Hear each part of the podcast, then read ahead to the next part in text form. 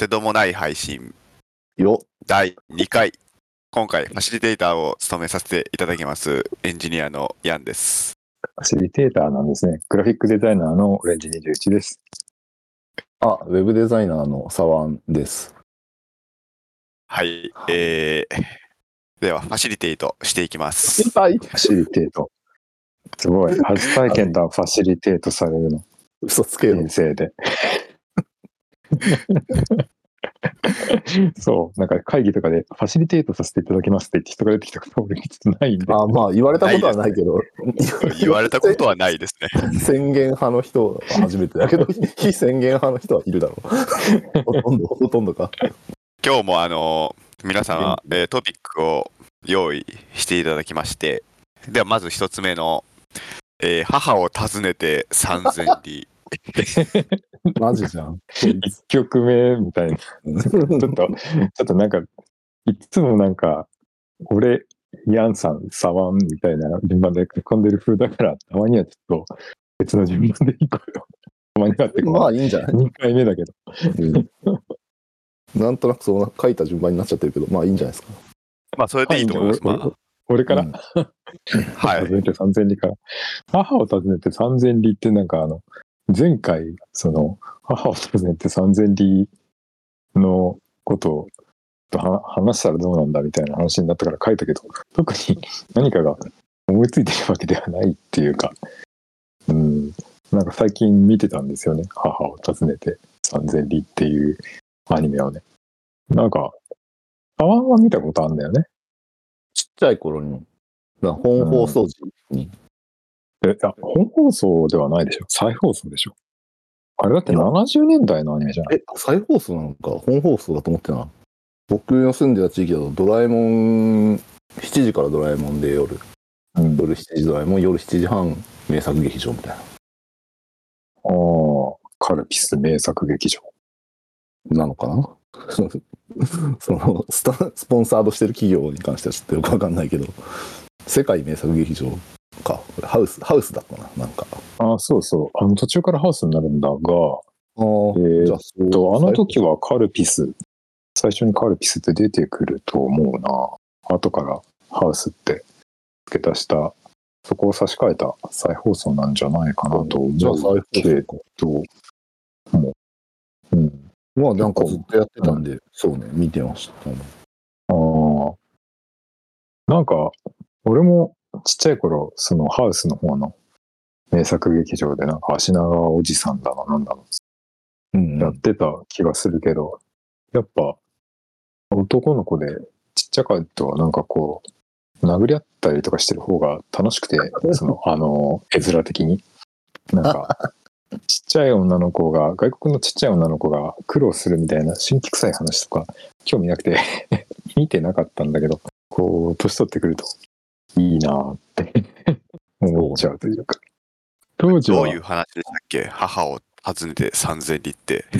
これがさ、だからもう、母を訪ねて三千里ってどういう話でしたっけっていうこと自体がさ、なんかこう、なんかこう面白、面白感があるというか、その、いや、母を訪ねて三千里っていう話だよっていう、タイトルで全部言っちゃってるんだよね。なんか、要するに、お母さんがすごい遠くにいるんで、そのお母さんを三千里訪ねて、あの、移動するっていうだけの話で、あの、YouTube とかになんか30秒でわかる母を訪ねてあ3000人しかあって、あの、ずっと昔にやってたヤシガニのウィンクっていう深夜番組の企画の動画だと思うんだけど、本当になんか、あっち行ってこっち行って、やっぱりなくてこっちに戻って、最後に母に会うっていう、それだけのあらすじ説明があるんだけども、なんか本当に、ただただ A 地点から B 地点、B 地点から C 地点、C 地点から D 地点、D 地点からまた C 地点に戻って、C 地点から E 地点に行って、E 地点から F 地点で母に会うみたいな、なんか、それだけの話なんだよ。その、なんか、マルコ・ロッシっていう8歳か10歳ぐらいの、小学校低学年ぐらいのちっちゃい男の子が、もうたった一人で、あの、南米をほっつき歩いて、頑張ってお母さんを探すっていうのが、なんか面白いっていうお話なんですよね。3000里って何キロぐらいなんですかね？1万2、3000キロだと思う。ダリアからこれがアルゼンチンって書いてあるから、そうそう。まずその、物語の背景として、その、あれいつぐらいだろうな？100年ぐらい前。もうちょっと最近。わかんないけど。その、ジェノバ、イタリアのジェノバにいる、その、マルコの家族の中で、お母さんがアルゼンチンに出稼ぎに行くんだよね。で、その時はアルゼンチンって、まあ、世界有数の景気がいい国で、イタリアなんかよりも景気が良かったということのようなので、マルコのお父さんが運営してる診療所、貧乏な人も救おうっていうことであんまりお金が儲からない診療所を援助するためにお母さんがアルゼンチンに出稼ぎに行くと。で、そうしてるうちに、どうも定期船で毎回、その出稼ぎの仕送りのお金と手紙っていうのを送ってきてくれてたんだけど、もう1ヶ月2ヶ月とその手紙もお金も送られてこない。で、マルコはどんどんそのお母さんが病気になっちゃったんじゃないかとか、どうなってるんだって心配になって、どんどんそのアルゼンチンに行きたいという思いを募らせていくみたいな、そういう、まあお話なんだよね。で、まずその、なんて言うんだろうな。それを見ていて、アメリカって新大陸なんだなっていう、なんかこう、そういう素朴な、あの、感じがしたんだよね。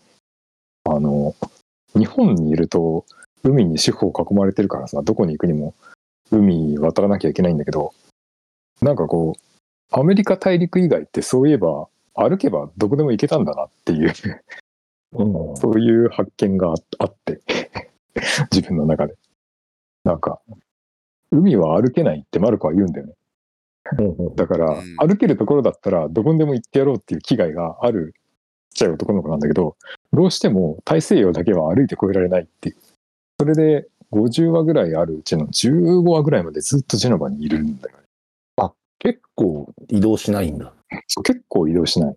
そもそも、ちっちゃいなんかこう、小学校低学年ぐらいの男の子が、あのーアルゼンチンに行こうっつって、単身大西洋を渡るっていうこと自体がちょっと、その10話、15話かけて、そんなの無理じゃないっていう雰囲気をこう、なんていうのかな、感じるんだよな。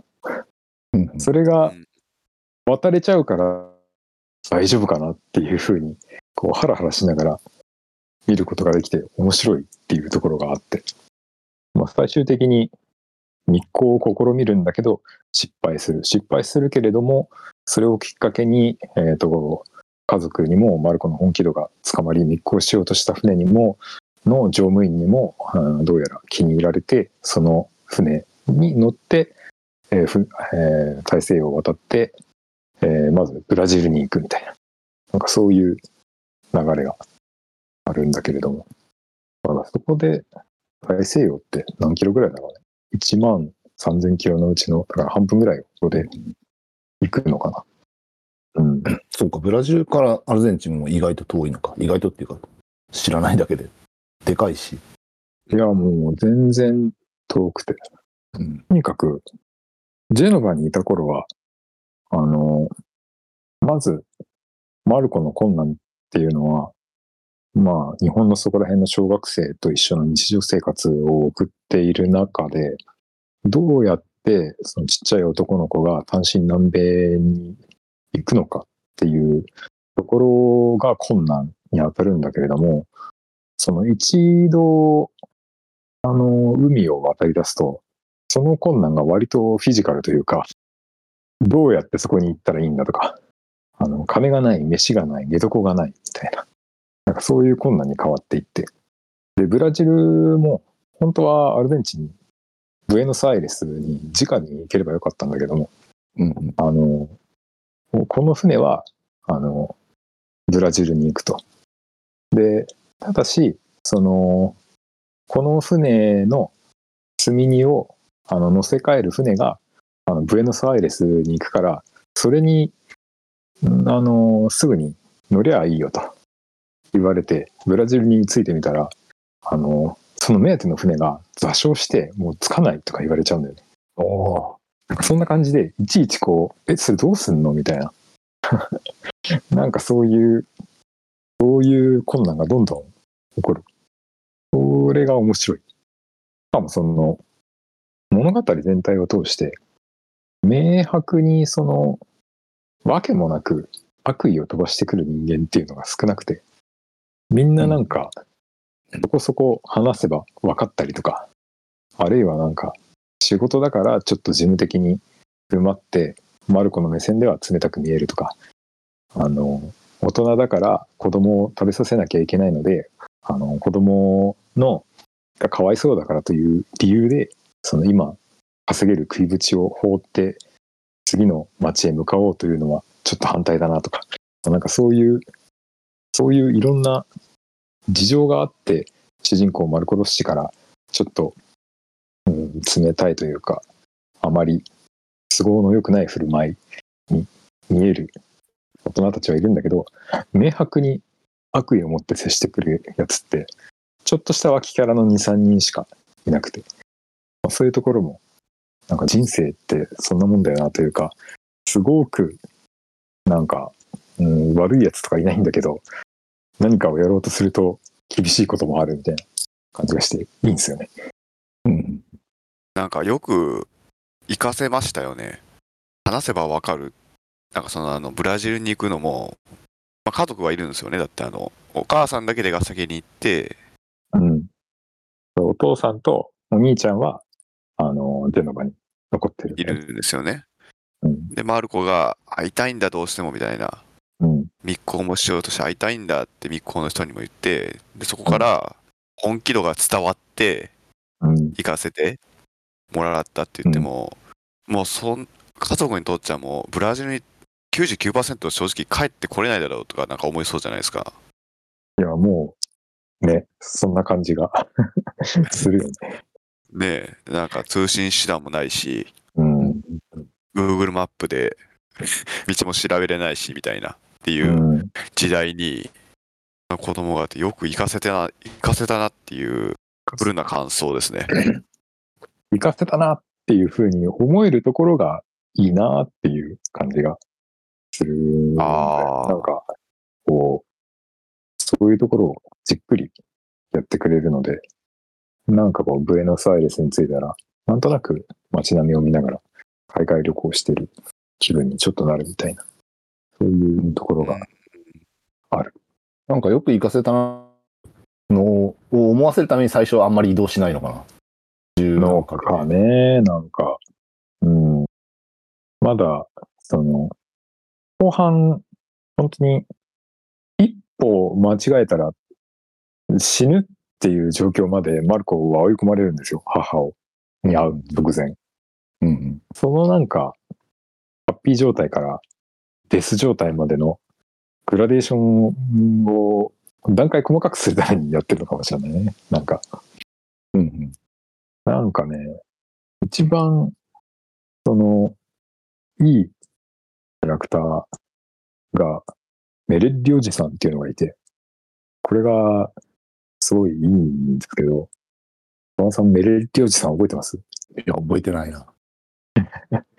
あの、そもそも、その、母アンナ・ロッシは、マルコの父親の、うん、おじさん、通称メレッリおじさんを頼って、ブエノスアイレスに行って、で、アンナ・ロッシはメレッリおじさんを通じて、その、手紙とかをジェノバに送ったりとかしてた。ああ、わかった、その人。なるほどね。あれか。ああの、届かなくなってたのは、そのおじさんが着服してたからみたいな話じゃなかったっけ？そうそうそうそうそう。いや、だからさ、まずその、前提として、あの、アンナ・ロッシがどうなっているかわからないっていう時点で、唯一の手がかりはメレッリおじさんなわけだよね。だから、南米に行って、ブエノスアイレスでメレッリおじさんに会う。メレッリおじさんに会って、アンナ・ロッシがどうしているかを尋ねて、アンナ・ロッシに会いに行くっていう目標がある。ところが、ブエノスアイレスに行くと、どうやらメレッリおじさんというのは授業に失敗して雲隠れして夜逃げしていないっていう どうしたんだっていうふうに、でメレルディおじさんを探す旅が始まるんだよな。うんややこしい。で、メレルディおじさんはどうやら南の方にいるらしいぜっつって、遠回り南の方にしてんじゃん。、南の方に行くんだよね。なんか、馬車で20日、汽車で3日みたいな、かなり遠いところ。で、行ったら、なんか、もうマルコは、その、メレルディおじさんっていうのを探してるんですけど、アンナ・ロッシっていうのはいませんかみたいな。と言っても、4人したやつが、まあ、偽名使ってるだろうし、そんなの誰もわかんないよ、とか言って、探せると思ってんのかみたいなこと言われて、本当に悲嘆にくれて、あのー一緒に旅してる旅のなんか人形劇一座みたいな人がくれた、そのパンと、なんか、リンゴだかそういう軽食みたいなものを食べもせずにこう、の放心状態で街をうろついてると、そのなんかホームレスみたいなやつがやってきて、お前も辛いよな、みたいなこと言いながら、おこれ食ってもいいのかとか言って、勝手にもぐもぐそのマルコの持ってる食い物食っちゃうんだよね。それで固形のものを食ったのは3日ぶりだ、みたいな と言って。で、そいつがメリルディおじさんなんだよ。やば。よくできてるというのか。実はメレッリおじさんで。で、で、しかもメレッリおじさん、あの、とうとう、その、その南の方の町を、マルコが、あの、出るまで自分の正体を明かさないんだよね。そうやってホームレスみたいに出会って。おい。メレッリおじさんはマルコって気づいてるんですか？メレッリおじさんはマルコって気づいてなくて、自分みたいあなー。なんか不老者の少年だと思って声をかけて、で、もう癒しくもなんか腹が減ってるから、その少年の食べ物をなんかろくに返事ししないのもいいことに食べてしまう。で、まあ、一日ぐらい経って、そのマルコが、あの、駅をうろついていると、その不老者のおじさん、まあ、つまりメレリティおじさんに再会して、あの、先日はありがとうと。なんかあの、ちょっとレモネードを送ってあげようって。で、マルコが、その、実は、あの、アンナ・ロッシっていう僕の母親を探していて、メレリおじさんっていうのを探しているんだって言うと、なんかこう、表情を変えて、その、あ、そうだ、うん、ちょっと僕は用事があるから帰らなきゃいけないとか言って、あの、バーの入り口に行って、そうかと思えば戻ってきて、そうかと思えば入り口に戻って行って、みたいな、そんなんかこう、どうしようかな、みたいな、3往復ぐらいして。いや、僕が、僕がそのメレッリだよって言えないんですよね、彼は。まあまあまあで。もなんかその、いや、僕は、その、あの、君のお母さんのことを知ってる人を知ってるから、その、明日の昼にまた、なんかあの、うちに来てください、みたいなことを言って、マルコに言って、で、どっかに去っていくんだけど、メレッリおじさんの邪悪なのは、基本的に、その、保身のことしか考えてないんですよね。名誉上の保身のことばかり考えていて、その、まあ、沢ンが言ってくれた通り、その、なぜアンナの手紙がジェノバに届かなくなったかというと、メレッリおじさんが事業で失敗したがために、その金が必要になり、そしてアンナの、その、手紙から、その金を抜いて、あの着服していたんだよね。うんで、着服すると、その、手紙が、金が入ってないのにつくのがおかしいから、その、金を抜くと同時に手紙を出すのをやめて、自分の手元にずっと貯めて、送らないようにしていたんだよね。で、その手紙を、その家のなんかあのレンガの後ろとかに隠して貯めていたんだけれども、なんとメルディおじさんは、マルコがその翌日、その家を訪ねてくる前に、その手紙を燃やしてしまうんだよね、全部。別に、その、ごめんなさいと詫びて、もう手紙を渡してやりゃいいだけなのに。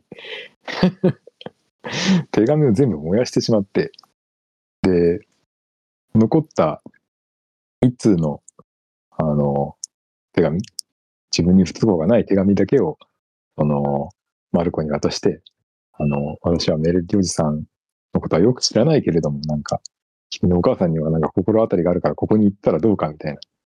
君のお母さんは、なんかあの、アルゼンチンに、あの、アルゼンチン、ブエノスアイレスで勤めてるんだ、みたいなことを言って、なんかマルコを、マルコを安心させようとするというか、なんというか、マルコにだから、そういうふうに母親の情報を告げるんだけど、それも嘘なんだよね。本当は、ブエノスアイレスにいないんだよね。もうすでに、あの、そこから引っ越していて、さらに北の町に引っ越していることは分かっているんだけれども、あの、メレッティおじさんは、その、そこまでの旅費をマルコのために工面することができないから、あの、とりあえずアルゼンチンまでの、あの、記者代は工面することができたので、嘘をついてマルコをアルゼンチンに送り込むんですよ。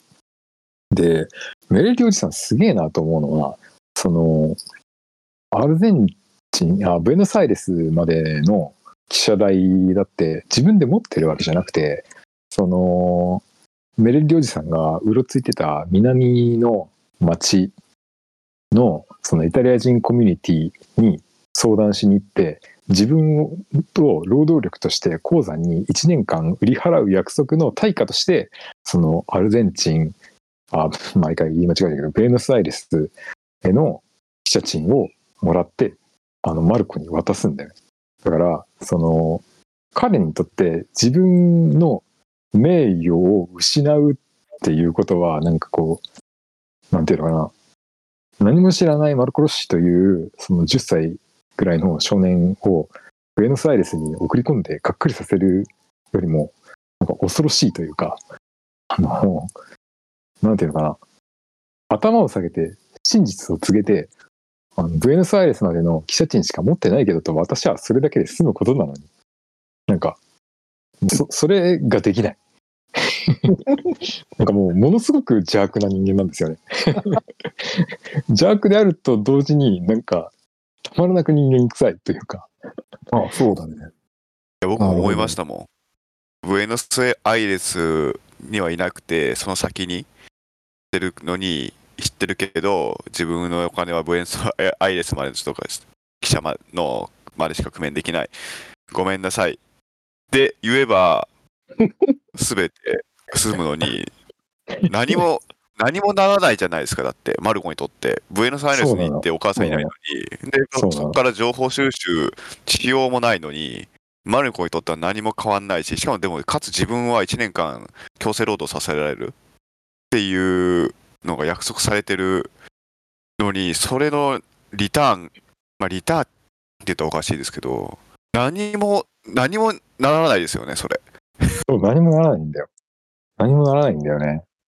なんか、だからメンツのもん、もうただただ、まえーマレッジおじさんじゃないわ。何おじさメレんでしたっメレッティおじさん。メレメレいざ。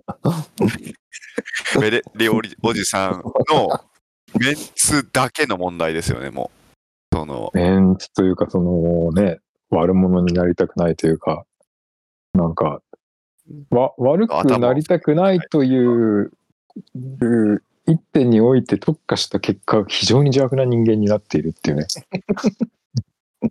それがさ、しかもその、なんていうのかな、その、南の町、バイアブランカっていう南の町ではそういうことがあって、メレリおじさんっていうのは非常になんか邪悪な振る舞いをする人間として記憶されるんだけども、じゃあブエノスアイレスではどうなのかっていうと、のまずバイアブランカに行く前にベノスアイレスでそのメレリおじさんはどうやら事業で失敗して夜逃げしたらしいっていう話を聞くときにも、いや、悪い人じゃなかったんだけどね、いい人なんだけどね、なんか事情があったんだろうね、とかって言われるわけ。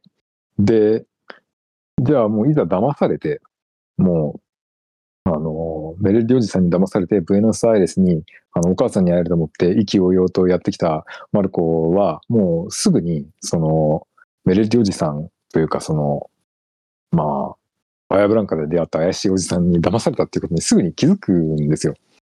でも、そこでも、その、イタリア人コミュニティ、マルコが頼ったイタリア人コミュニティのなんかレストラン、イタリア料理屋みたいなのに、いやー、メルリオリさんは悪い、悪い人じゃないんだけどね、いい人なんだけどね、って何回も言わせるのよね。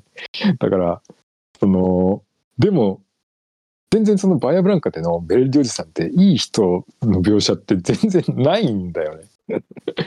その人形劇一座の大人にも、その、ね、最終的にマルコを記者で送り出した後に、いや、実はあなたはメルディおじさんですよ、私は分かってましたよ、みたいな会話の後に、なんかあの、実は、あの、ブエノスアイレスには、あの、お母さんいないって分かってましたって、メルディおじさん言ったら、思いっきりなんか人形一座のあの、お父さんがメリットおじさんぶん殴る描写とかあって、実はいい人っていうのは、そのメルジおじさんそのものが描写されてるところにおいては一切ないんだけど、それでもなんか、あの、人づてにいい人という、うー評判を描写するというのは、なんか、やっぱりなんかこう、そういう、人間でそういうところあるよね、みたいな。なんか、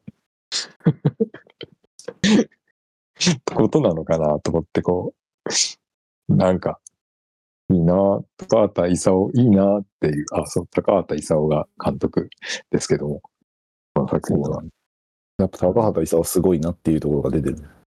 すごいなっていう、うん、割とビターな、あの、母を訪ねて3000人の要素は高畑勲が入れたみたいなことを、なんかネットで読んだ。宮崎駿はもうちょっと、うーん、もうちょっとソフトな感じにしたかったみたいな。と言ってたみたいだけれども。なんかあのシリーズ、名作劇場シリーズだと、確か、アンも高畑勲だったんじゃないっけ？赤毛のアン。ああ、あの赤毛のアンもそうだね。あれも結構、そういう人間臭いみたいな描写あったような覚えがある。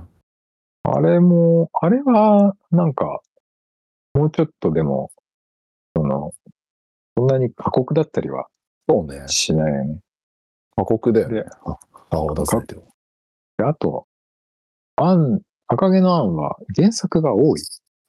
うんうんうん。あの、母を訪ねて三千里は、なんか、短編集の短編かなんかで、ほとんど、ほとんど別に情報がない。4クール通年のアニメにするには原作が、ボリュームがそんなないよね。だからだいぶ50足してる数がもうなくて、だから、多分、あーなんか、ウィキペディアとかによると、母が、その、行く理由とかも特に描写されてないとか。なんで、割とほとんど創作なんだろうなという。アニメオリジナル？うん。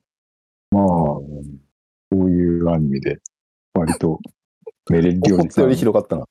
メレッリおじさん以降、以降というか、まあ、全体的に面白かったんだけど、メレッリおじさんで、ちょっとギアが一つ上がって、で、あのどんどんこう、見るのが止まらなくなっていくというかね。あどうするんだろう、どうなるんだろうみたいな。そう。で、なんか、いやそうだな。あ、うん、どうぞ。あその、基本的にはさ、その、うん、マルコ・ロッシという主人公が母を訪ねて、訪ねて回るのだが、見つからないということが、その、面白いのであって、その、うん手がかりが見つかったら、基本的には母アンナ・ロッシに近づくはずだから、その創作としては楽になるはずなんだけれども、あ、どうやら見つかりそうだと思ってしまうと、その10話も20話も持たないから、その母アンナ・ロッシェに近づけば近づくほど状状況は過酷になっていくんだよね。だから、どんどん、次は、どこそこという町に行ったら母が働いているという、ほぼ確実そうな情報を得たけど、そんなわけないから、おどんな失望が待ってるんだろうみたいな。あ、そんな感じで、どんどん楽しみになってしまって、なんかなるほど見ね。見ちゃいましたね。なんか聞いてて、こう、あ、でもまあそうだね。その、ぜなんだ、そのメンツの問題みたいなさ、そのエレッテおじさんの話が、うん。なんかそういう善とはみたいな、悪とはみたいなところを描きたかったのかなっていうのは、今聞くと思って。あとなんかやっぱ、大人になってからそういう話として聞くとどうしてもその舞台がその歩行後の舞台がラテンアメリカなんでうん。なんかそういうマジックリアリズムみたいな話と今すごいつなげたいなって思ったんだけどああ、そんなでもマジックリアリズム的な描写はなかったよな、そういう、なんか、あまあサイケデリックなシアマルテスみたいな。そうそうそう。あホートロフスキーとかね。モトロフスキーとか。そうそう。なんかき今だからそう話だけ聞いてるとそれぐらいの感じの映像で想起されてるけど実際はすごい素朴なアニメーションなんだよな。そうぐらい。時々ね、なんか富野義行がコンテ書いた回とかで、あある。マルコが悪夢にうなされると、あ。その、ルパン VS 複製人間みたいな、なんか、ちょっとマジカルな映像になったりとかするんだけど、そう、この作品ね、富野義行が3分の1ぐらい、あの、コンテを書いてるっていう作品でもある。いや、面いわゆるいい白いですよ。っていただきたいですよ。はい。な何で見れるんでしたっけ今？ネットフリックスとかで見れるんですかこれ？あ、アマゾンプライムで見れるア。マゾンプライムああそう何話ぐらいあるんですか？50話ぐらい。50 52おお。52エピソード 数年だからね1年間やるからああ、そういうことですね。そう4クールうんああ、1年やってたんだね。そうそうそう なんか、でもさ、その、1話のさ、1話のっていうか、その、オープニングテーマの歌が歌われてる、この後ろのオープニングのアニメ？動画、でさ、その、1年を通してやる話の絵が描かれてて、ああ、そうなんだというか、なんか、全部1から10まで決めた上で作り始めたんだ っていう驚きがちょっと、ああ、ありましたけどね。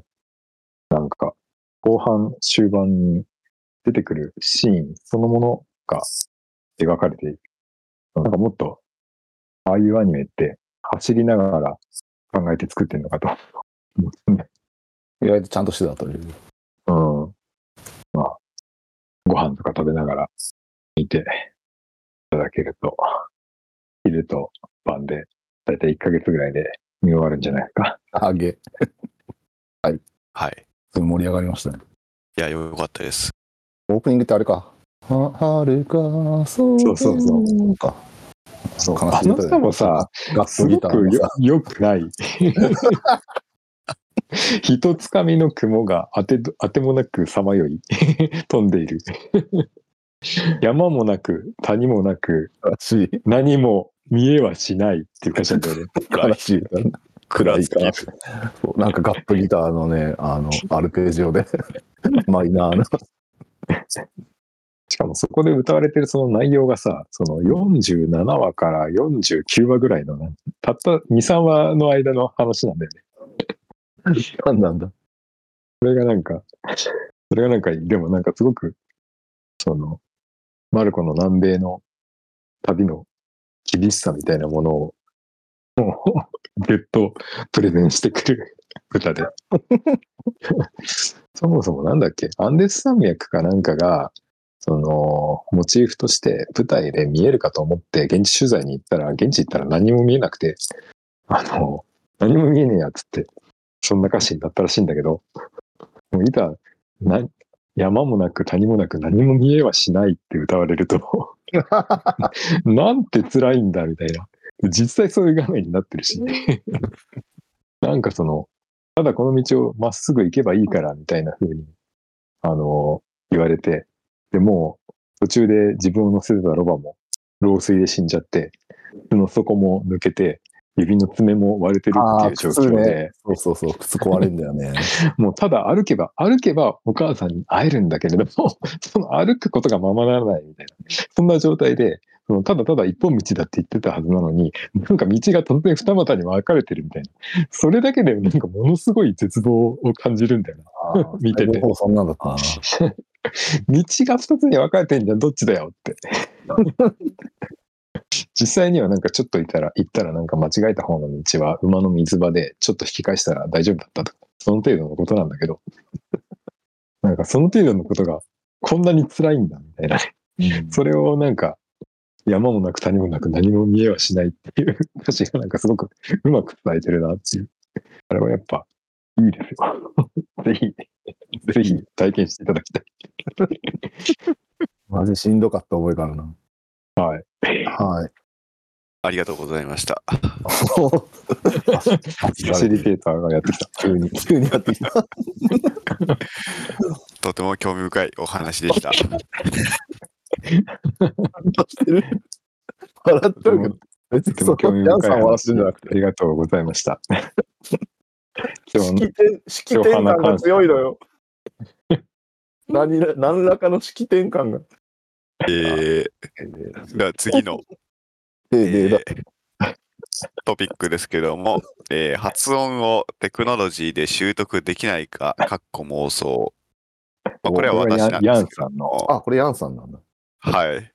これ僕で、まあ、前回、あの、オレンジさんがあの発音記号についてあのお話ししてたじゃないですか。それで、まあ、ちょっと発音っていうところで、まあ、なんか、ちょっとその時に、あの、その後一人でぐるぐる考えてて、なんか思いついたんですけど、まあ、これ本当にできるかできないかというか妄想なんですけど、あの、発音、英語発音を、まあ、習得する、あの、方法として、まあ、本を読んだりだとか、あの、音声を聞いたりとか、本を見て発話練習したりとかで、まあ、それがオーソドックスだったんですけど、やっぱ最近あの、まあ、テクノロジーを使って発音を矯正していこうみたいなんで、まあ、一番有名なところだと、まあ、エルサっていう、まあ、ELSA うんうんっていうあのアプリがあって、まあ、それは発した音声がその単語単語だとかの音声あの発音に合致してるかっていうのをあの AI で測定して OK ですよ。いやここの発音ちょっともう少し良くした方がいいですよだとか子音がちょっと間違ってますよみたいなっていうところでフィードバックがもらえるっていうやつなんですけどもまあそれはあくまでその音声ベースなんですけどじゃなくてその発声の方でアプローチできないかなっていうのを考えてたんですね。うん。でどういうことかっていうと、まあ、アウトプット音声じゃなくてその出す方法のところにテクノロジーで強制できないかっていうところを考えたんですね。で、まあ、その一つの例としそのなんでそれ思いついたかというと、まあ、以前ある本を読んで、まあ、これ書いてるんですけど「まあ、体は行くできるを科学するテクノロジー×体」っていう本があっていわゆるヒューマンインターフェースだとか、あの、まあ、その人間の、あの、身体性を、まあ、エンハンスメントするような、あの、インターフェースの例が載ってる本があるんですね。でその中で、あの、ピアノの練習に、あの、テクノロジーを応用したっていう例があったんですね。まあ、それが2つ目のなんか動画で、まあ、YouTube にあ運よくあって、まあ、テクノロジーが人間の音楽表現を拡張するっていう本なんですけども、まあ、これどういうのが出てくるかって簡単に言うとピアノ手にはめる、まあ、グローブをみたいなのを使って、あのピアノの練習を向上方法をまあ向上させるっていう、まあ、その名前エクソスケルトンエクソスケルトンって言われてるんですけど外骨格格。すごいですね。エクソスケルトンって言ったら、二人とも外骨格ってちゃんとあの略される、訳されるっていう。いや、最近その、激、激高仮面という漫画で、激ど高仮面、そうですよね。ちょっとあの、完全にそあの覚悟完了みたいな感じの そうそう、そんな感じの。ああ。そうなんです。ありありますけども、うんまあこれ、あの、そうですね、ちょっと音声の認識あの媒体でやるべきじゃないんですけども、本当にあの外骨格、手にあのグローブって言っても、本当にその指だとか手首にすごいあの、あの、なんて言ったらいいんですかね。なんかアクチュエーターみたいなのがたくさんついたグローブだよね。そうですね、おっしゃる通り、そのような形になってて、で、これはあの手にはめて、で、その元、あの手にはめて、そのグローブが指、手を動かすっていう装置なんですね。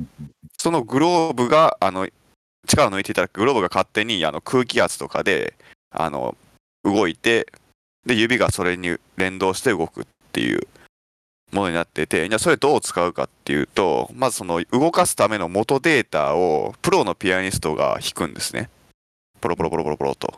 で、その動きを、あの、えー保存、保存して、その動きをすまんま、そのエクソスケルトンに出力したら、そのピアノし人ピアニストが動いた動きを完全に再現する。うわ、すごい、これ。動画ね。でこれどういうのに使われるか、あ、見ました。うんうんまあ、これどういうのに使われるかっていうと、なんか僕はピアノやらないんですけど、まあ、トリルっていうテクニックがあって、タラタラタラタラ。つまりタラタラタラタラタラ、まあこれギターでもありますね。トゥルトゥルトゥルトゥルプリングとあのトリングをプルプルプルプルってするような。まあ、つまり例えば中指と薬指を交互に使って、まあ、連続で打鍵する。トゥルトゥルトゥルトゥルトゥルトゥルと、どしどしどしどしどしどしどしどしみたいな感じで。うんうんこれはやっぱりかなり難しい。難しい。なんで難しいかというと、まあ、まあ、どう力を入れたらそれになるのかもわからないし、まず動きがわからないんですよね。指の使い方。うんあの、例えば子供だとか、小あの小学生とかが習い始めた時に、それを、例えばスパルタでやったら、いや、できるまでやるんだと。ひたすら中指と薬指をひたすら動かすんだみたいな。っていうスパルタをあったんですけども、いや、もっとそれを、あの、まあ、す昔、昔はですけどね。まあでもそれを、そこにアプローチして、そのエクソスケルトンっていうのを多分つければ、プロが弾いたそのトリルを完全再現できるっていうわけですね。じゃあ、そのトリルを弾けない人が、弾け、人でも、そのトリルの動きは再現できるんですよ。勝手に動いてくれるんで。で、これで何がわかるかっていうと、その、つけた人は、あの、自分トリル弾けないのに、指、手はトリルを弾いてるんですよね。でそこで、あの、何がなるかというと、あ、こういうことか、みたいなってなるらしいです。うんその、中指と薬指が高速で動く感覚を習得する前にゴールが体験できる。ああ。本当はそのい徐々に徐々に徐々に分かってあの行ってあ最終できたってなるんですけどそのできる過程を飛ばしていきなりできてる状態を体験できるんですね。ってなるとあこういう感覚を目指してやっていけばいいんかっていうゴールからあの過程をうんうん。あの理解できるっていうことができてもうこれめちゃめちゃ面白いなと思ったんですよね。まあ普通あんまないじゃないですか。その最初でできるようになるために練習してるのにできることが最初に分かるんですよ。うんでこれをなんか英語の発音もやっぱそうだなと思ったんですよね。例えばそのこれどれだけあの曖昧母音とか子音とか下の位置をここに置いてスッてやりますとか言われてもうんいやこれであこれで合ってんのかとかゴールなのかとかでそれを単語にやってもいやどう考えてもこれどこで下をやって上に上げてみたいなあの分かんないんですよね。自分でやってても。でそれうん音声認識だったらなんとなくこれでいいんかなっていうのは分かりますけれども本当にでも身体的にはこれが正解なのかが分からない。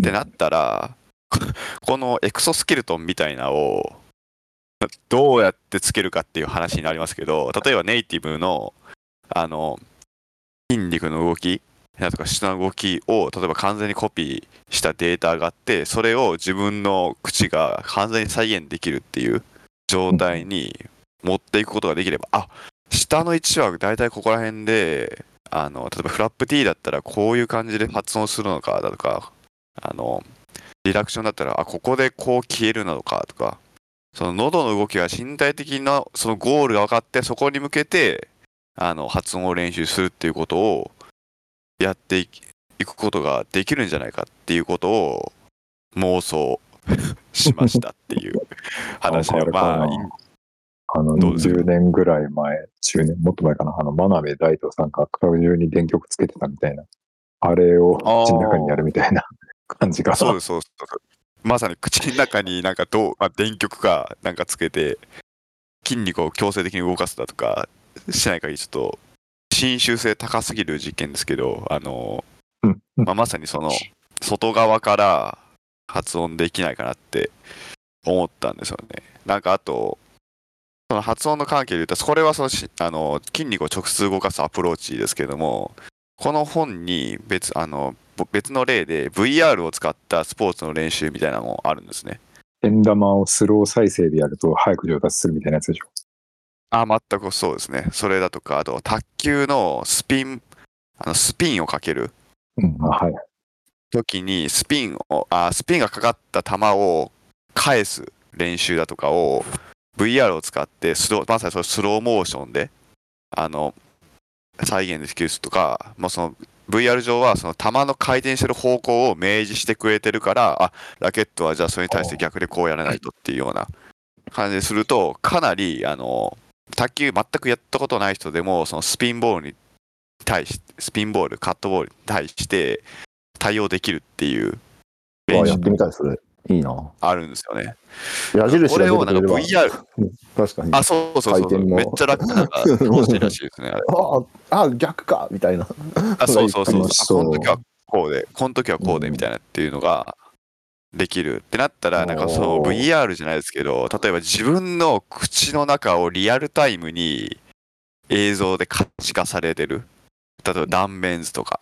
うんだったら、あので言うと、その、その、気質的な、その、結果にこだわらなくてもいいかなと思って、その、なんていうのかな、スピンが見えるとかっていう話だと、えっ、と、先週話した、その、母音の空間であるとか、その、まあもしかしたら子音もどう、どうにかしたらダイアグラム的な、あの、表示ができるかもしれないんだけど、自分が発音したものに対して、大体、あなたはリアルタイムにこの辺の母音が出てますみたいなことを示すことができれば、それだけでも結構フィードバックとしては、うん、いいかもしれないなって今思った。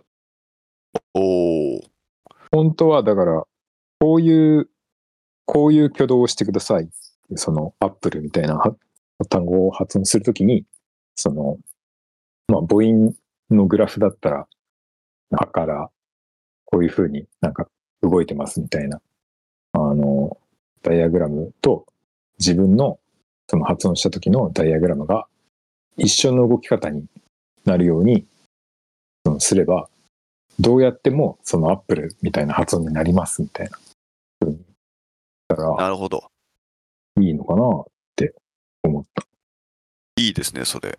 考え方的にはそのエクソスケルトンとかとはちょっとずれるけれども、うんどっちかっていうと、エルサとかの拡張って感じはするけど、よりフィードバックがわかりやすいみたいな方向ではあるけれども。確かにね。いいですね。エルサはちょっとフィードバックがちょっと分かりにくいですからね。間違ってるのはわかるけど、どう間違ってるのかはわかんないからね。あ、確かに。本当にそうなんですよ。うん。俺もなんか、エルサの終身会員みたいなの買っちゃってやってるけど、全然やってるけどっていうか、持ってるんだけど、全然やってないっていうか、30分ぐらいやって、あの、やらなくなってしまったっていう感じなんで。そう。あれも本当に、僕は僕らが知った間違ってるのは、もうそんな前提として正直分かってるって感じなんですよ。うん。どうせ間違ってるでしょみたいな。うん、でも、どこが間違ってるかだとか、あのじゃあ、じゃあどうすればいいっていう、次のアクション、だから何回もなんかこう、なんとなく変えて、ずっと変えていって、うん博打みたいに言って、あ、ってるんみたいな、あ、正解か、みたいなあ。なんかあれだよね。なんか近代の、なんか艦隊戦みたいな、なんかあの、大砲を撃って、めちゃくちゃ外れたら、今度はめちゃくちゃ反対方向に撃って、で、でその二分探索法みたいに、だんだん標的に当たるようにするみたいな、そんな作業をやらなきゃいけないんだよな。なんか発音のフィードバックが、ただ間違ってるみたいな。なんか、えーって言って、間違ってたら、おーって言ってみるとか、なんかそういう。そうですね。まさに二部探索で自分で境界を見つけるみたいなうん。ことをやっていかないと。まあでもそのマップはすごいいいですね。その軌跡がみ例えば見れたり。して、どれだけずれてるか、どこでずれてるかっていうのが分かれば、チャンスかもしれませんよ。チャンスかもしれません。チャンスか一。発当てれるかもしれませんよ。チャンスか。一発、一発当てたろう。まあ、そんななんか、もうあれなんじゃないの ?AI がみんな翻訳してくれるから、英語の発音とか良くなる必要ないんじゃないの？それを言っちゃおしまいよ。いや、耳性が強くなってくる翻こにゃこにゃ翻訳、翻訳翻訳こんにゃくできない限り無理っすよ。でももうなんか、ほら、あの、なんだっけ、あの、テイラー・ツーヒとかなんかが中国語を話す偽動画みたいな、みたいなのを見ると、もうほとんど翻訳こんにゃくみたいになってるけど、ほとんどその人の声で別の言語が喋ってるように聞こえるみたいな。うん。あの、ディープフェイクみたいなやつね。ディープフェイクみたいなやつ。確かに。まあ僕たちが、僕たち全員に、人類全員が電動空間で暮らすようになったら、いらないかもしれないですね。あいらないかもっていうのは、あの、もうその何も気にする必要はない。あいろんな、いろんなことがね。英語以外に。いやいや。わかんないんだけど、た単純になんか、い一発当てたろうしようと思っても、どれだけ儲かるんだろうと思って、誰かやってくれ。誰か、誰かそれで当ててくれ。あの、その、ヤンさんが読んでた本、読みたいなーって。面白そうだね。あこれ面白いですよ。面白いです。伊藤浅さんの。僕、こなんか読みやすい、まあ文章も読みやすくて、あの、よかったですね。今別の本読んでますけど、この人の。何冊か、面白そうな本出してるよ。そうなんですよ。今は何読んでらっしゃる記憶記憶する体っていううんうんえうん。ー、を読んで、あの、まあ、障害だとかで、あの、腕を失った人だとか、あの、耳が聞こえない人。でも、例えば、あの全盲の方でも話すときにメモを取る人だとかっていう人にインタビューしてるだとか、うんうんうん。一見、まあ、なんでメモしてるんだろうって思うじゃないですか、正直なところ。この人は、あの、中等障害の人で、うんうんうん20歳ぐらいから、あの、ちょっともう全盲になっちゃった。うんうんなると、やっぱメモを取ることがずっとあの、やっぱ意識、あの、習慣してて、だから今今でも正直書いても見えないけど、紙に対して、紙にもうちゃんと会話の流れだとかを全部あのメモしながら書いてる。だから、あと、あんあの、協調線とかも引くっていう方がいらっしゃるんですよね。だとか、あとはその、まあ、実は絵も描いたりしてて、その書く、書くことが、あの、以前の自分をなんか取り戻すうん。自分のも自分に戻るっていう感覚があるだとかそういうちょっと不思議な体験をまとめた本でまあこの本もかなり興味深い面白い、ん。面白そう。おすすめです。どっちも面白いです体にフォーカスしてる本が最近結構ちょっと興味がずっとあるんですよねか、10年ぐらい前に流行ったピアニストの脳とかもそんな感じの本だよね。ピアニストの脳、ピアニストの脳っていうポピュラーサイエンスの本。ブックオフとか行ったらなんか置いてあると思うんだけど、あのーなんか1万時間の法則とかさ、なんかそういうようなことが書いてあったような本だと思うんだけど、なんか流暢にピアノを弾く超絶技巧のピアニストと普通の人ってどう違うんだっけ？脳はみたいな、そういうようなことが書いてあって、すごく早く超絶技巧のピアノを弾いてる時のピアニストの脳みそって、あのーピアノの初心者がピアノ弾いてる時よりもなんか、どうやら忙しくないんだって、みたいなことが書いてある。なんかちょっと面白いよね、えーピアニストの脳を科学する超技巧のメカニズム2012年あ10年ちょうど10年前だ。うん。あちなみにこの著者の方がこのエクソスケルトンのあ、本当だ。開発者リサーチャーの人なんですよ。あ、そうな話が繋がってますね。おお回収綺麗ですね。これは綺麗ですね。あそうなんだ。思ってるよりインタラクティブな会話になってよかったです。はい。一回集まって収録したいな、あー何急にいいですね。オフライン。オフラインでね。インタラクティブ性が高まりたい。そんな、そんな気持ちです。はい。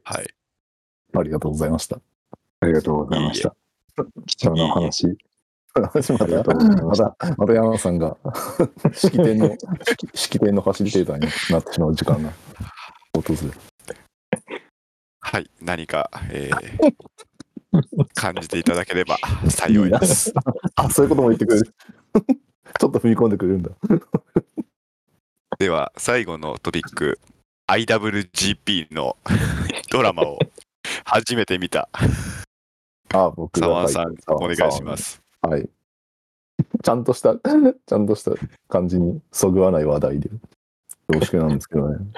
あの池袋ウエストゲートパークという、えー石平の原作のテレビドラマっていうのが、二十何年前とか、2000年ちょうどとかにやってて、当時見てなかったんですよね。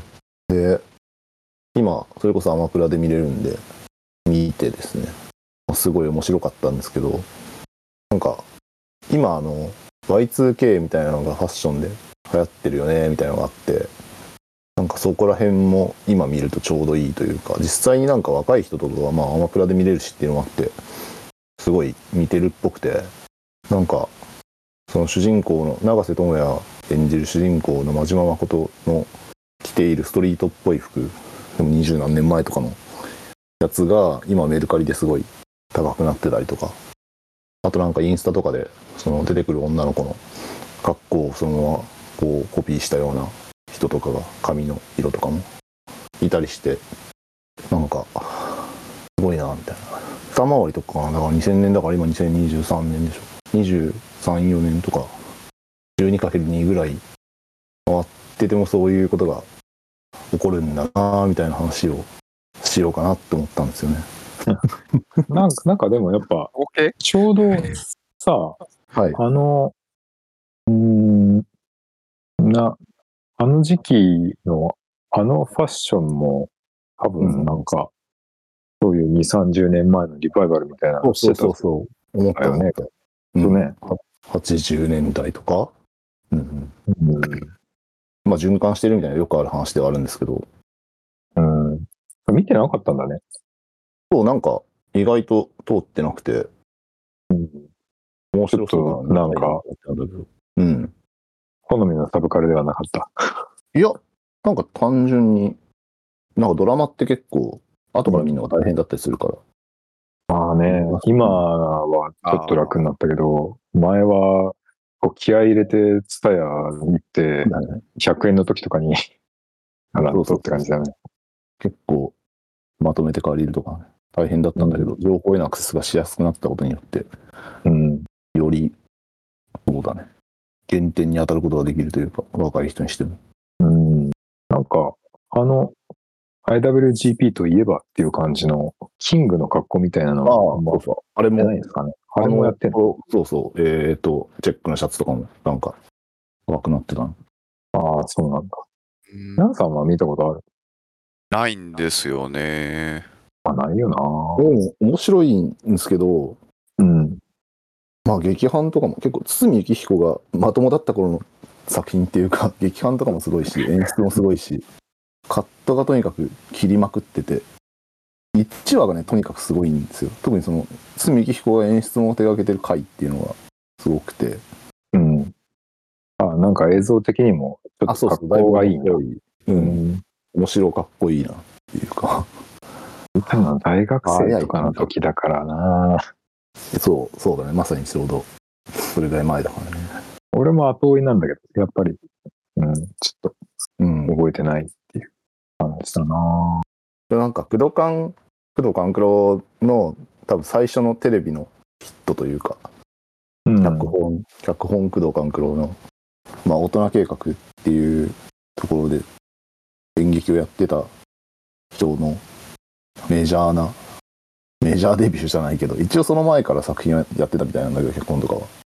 だから、えーっと、その2年後、2002年に木更津キャッツアイなんで、ちょっと早いですね。実質的なテレビ的な、こう、キャリアとしては、最初のヒットがウエストゲウエストゲートバックという作品だったんだなっていうところも含めて、うんまあ時代もあってねなんかその劇伴とかもか 謎のドラムンベースみたいな、ジャングルみたいな、なったりとかしてて、適当に。この辺の、も含めてすごくいいテンポが。特に1話、1話だけでいいから見てほしいなっていう、1話だけでいいから見てほしいなっていうのをめっちゃいろんな人に言ってるんですけど、なんか情報量がめっちゃ多いんですよ、1話。配信してんの？してるしてる、アマプラで。ああ、そうなんだ。30分だっけ ?1 時間？いや、4 1時間ドラマで40何分とかかな？あ、ネットフリックスでもやってますね。ああ、えーっと、1話だけ長いみたいなあのドラマあるある。あ、でも実際そうなんだな。1話だけ60分あるんだ、しっかり。ああ、そうなんだ。じゃあ1時間半ぐらいやってたんだね。そうだね。いや、すごい、なんか、1話だけでもう2時間ぐらいに感じたな。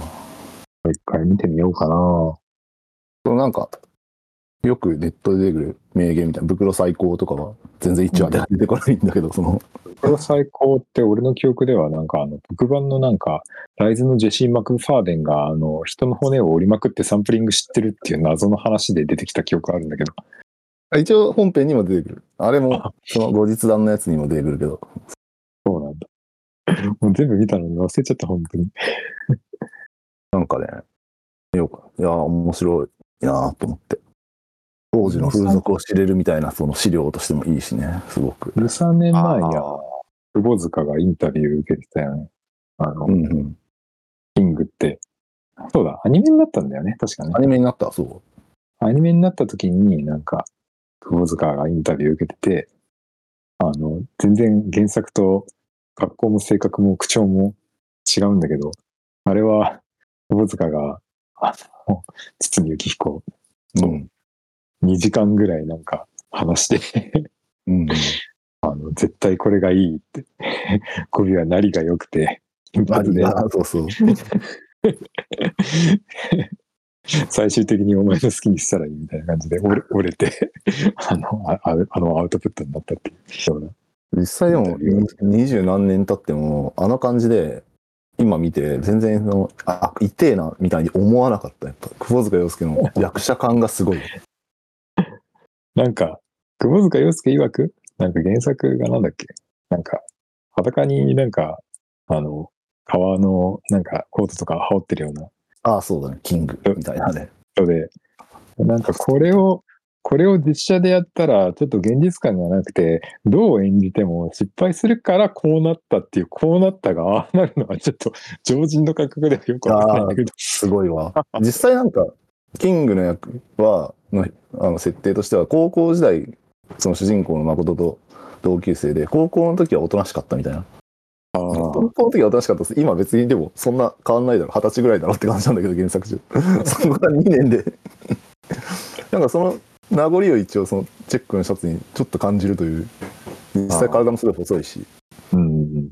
なんかあれだよね。不思議だよね。あなんかさ、すげえガリガリなんだけどさ、なんか殴ると痛いっていう設定になってるっていうかさ、すごい強い喧嘩最強みたいな。強そうには見えないんだよね。うん。マーキー的な。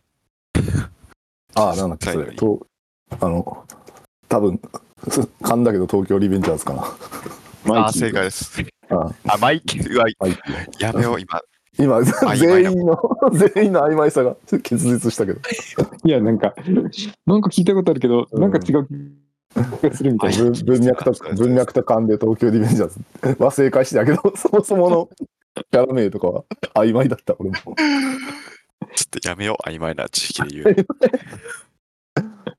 あれも確かに、その、マイキー君も、なんで強いのかなっていう。あなんで強いのかなっていう。でもそれが、やっぱなんで強いのかな枠っていうのがやっぱあるんですよね。萌えがあるんでしょう。萌えが。わかりますよなんかね、孫悟飯みたいなね、あの、セルと戦ってる時に。あ、おじさんの例えが出ましたけど。おじさんの例えが炸裂しましたね。全部そうだからな。おじさんの感想だからな。言い出したらあれなんだけど。そうですね。まあ、そ、そんだけです。あ、なんえー、か考えた気したんだけどな。まあまあまあ、はい。えーなんかファッションのことがなんかあるんじゃない？ああまあ、だから、でも、若い人が入りやすい感じなんだなっていうのは思いましたけど、別に 何か特別主張したいことは特にないんですけど。ほんとさ、なんか、俺、その、江東区とかにさ、住んでたからさ、あの、茶色と黒の格好したおっさんとかしかさ、普段うろついてて見ないかったわけなんだけど、たまに渋谷とか行くとさ、本当にアムラーみたいな格好した人いて、びっくりしたよね。あ、最近？あう。うんんうんいるね。タイムスリップしたみたいなタイムスリッ。プしたみたいなね。うん。うん。みたいなことを言ってる人、俺が小学生の時とかおじさんおばさんいたな。今、そっち側に回ったんだ。いいですね、時を経て。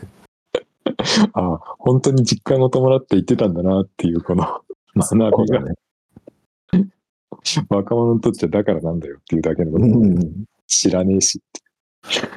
あまあ、無理やり広げるとなんかそういう、ジャングルとか、なんかドラムとかも割とふ、なんかそういうアンダーグラウンドシーンではすごい、また復権してるというか、うんなんか、ジュークフットワークみたいな流れで回って、ん、あイギリスとかだとずっとややり続けてるんだけど、ああいう。ジャングルダブル早いので、どういうのですか？俺も H ジャングル with T の知識しかないんです。じゃあ十分ですね。それ以上は。あそれ以上は。特に。そうなんですね。なんか早い。早いです。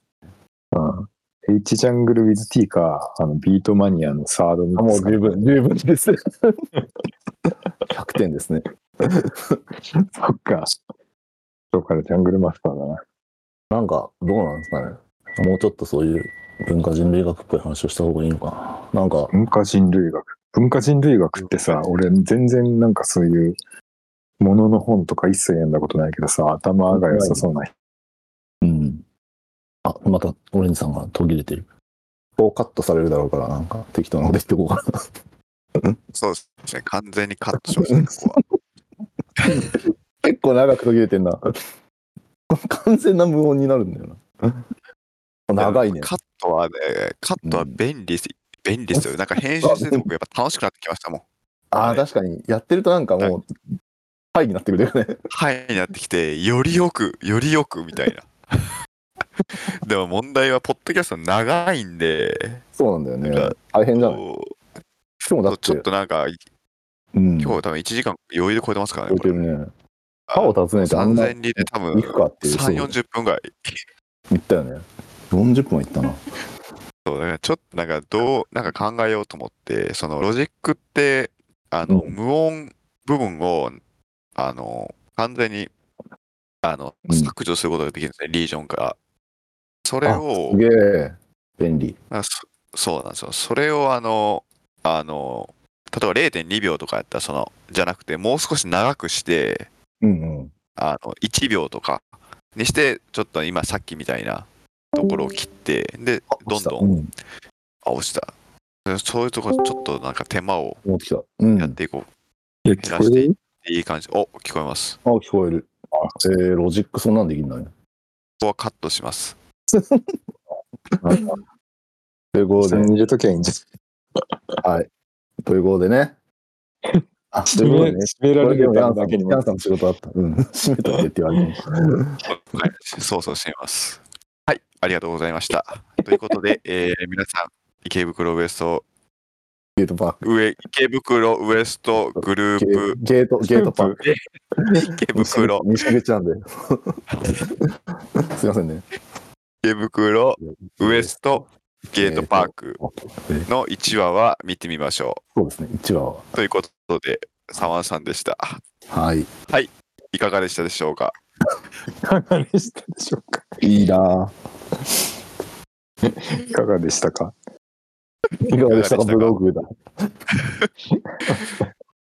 それではまた皆さん、どどこかでお会いしましょう。あとでもない配信でした。早いよ、さようなら。さようなら。はい。はい。はい。さて、戻ろうか録。音、さあ、録音は大丈夫かな？結構長かったけど結構長かったですもんね。ちょっとドキドキしてるな。ちょ、ちょっと、あ、いいや、はいはい。えーっ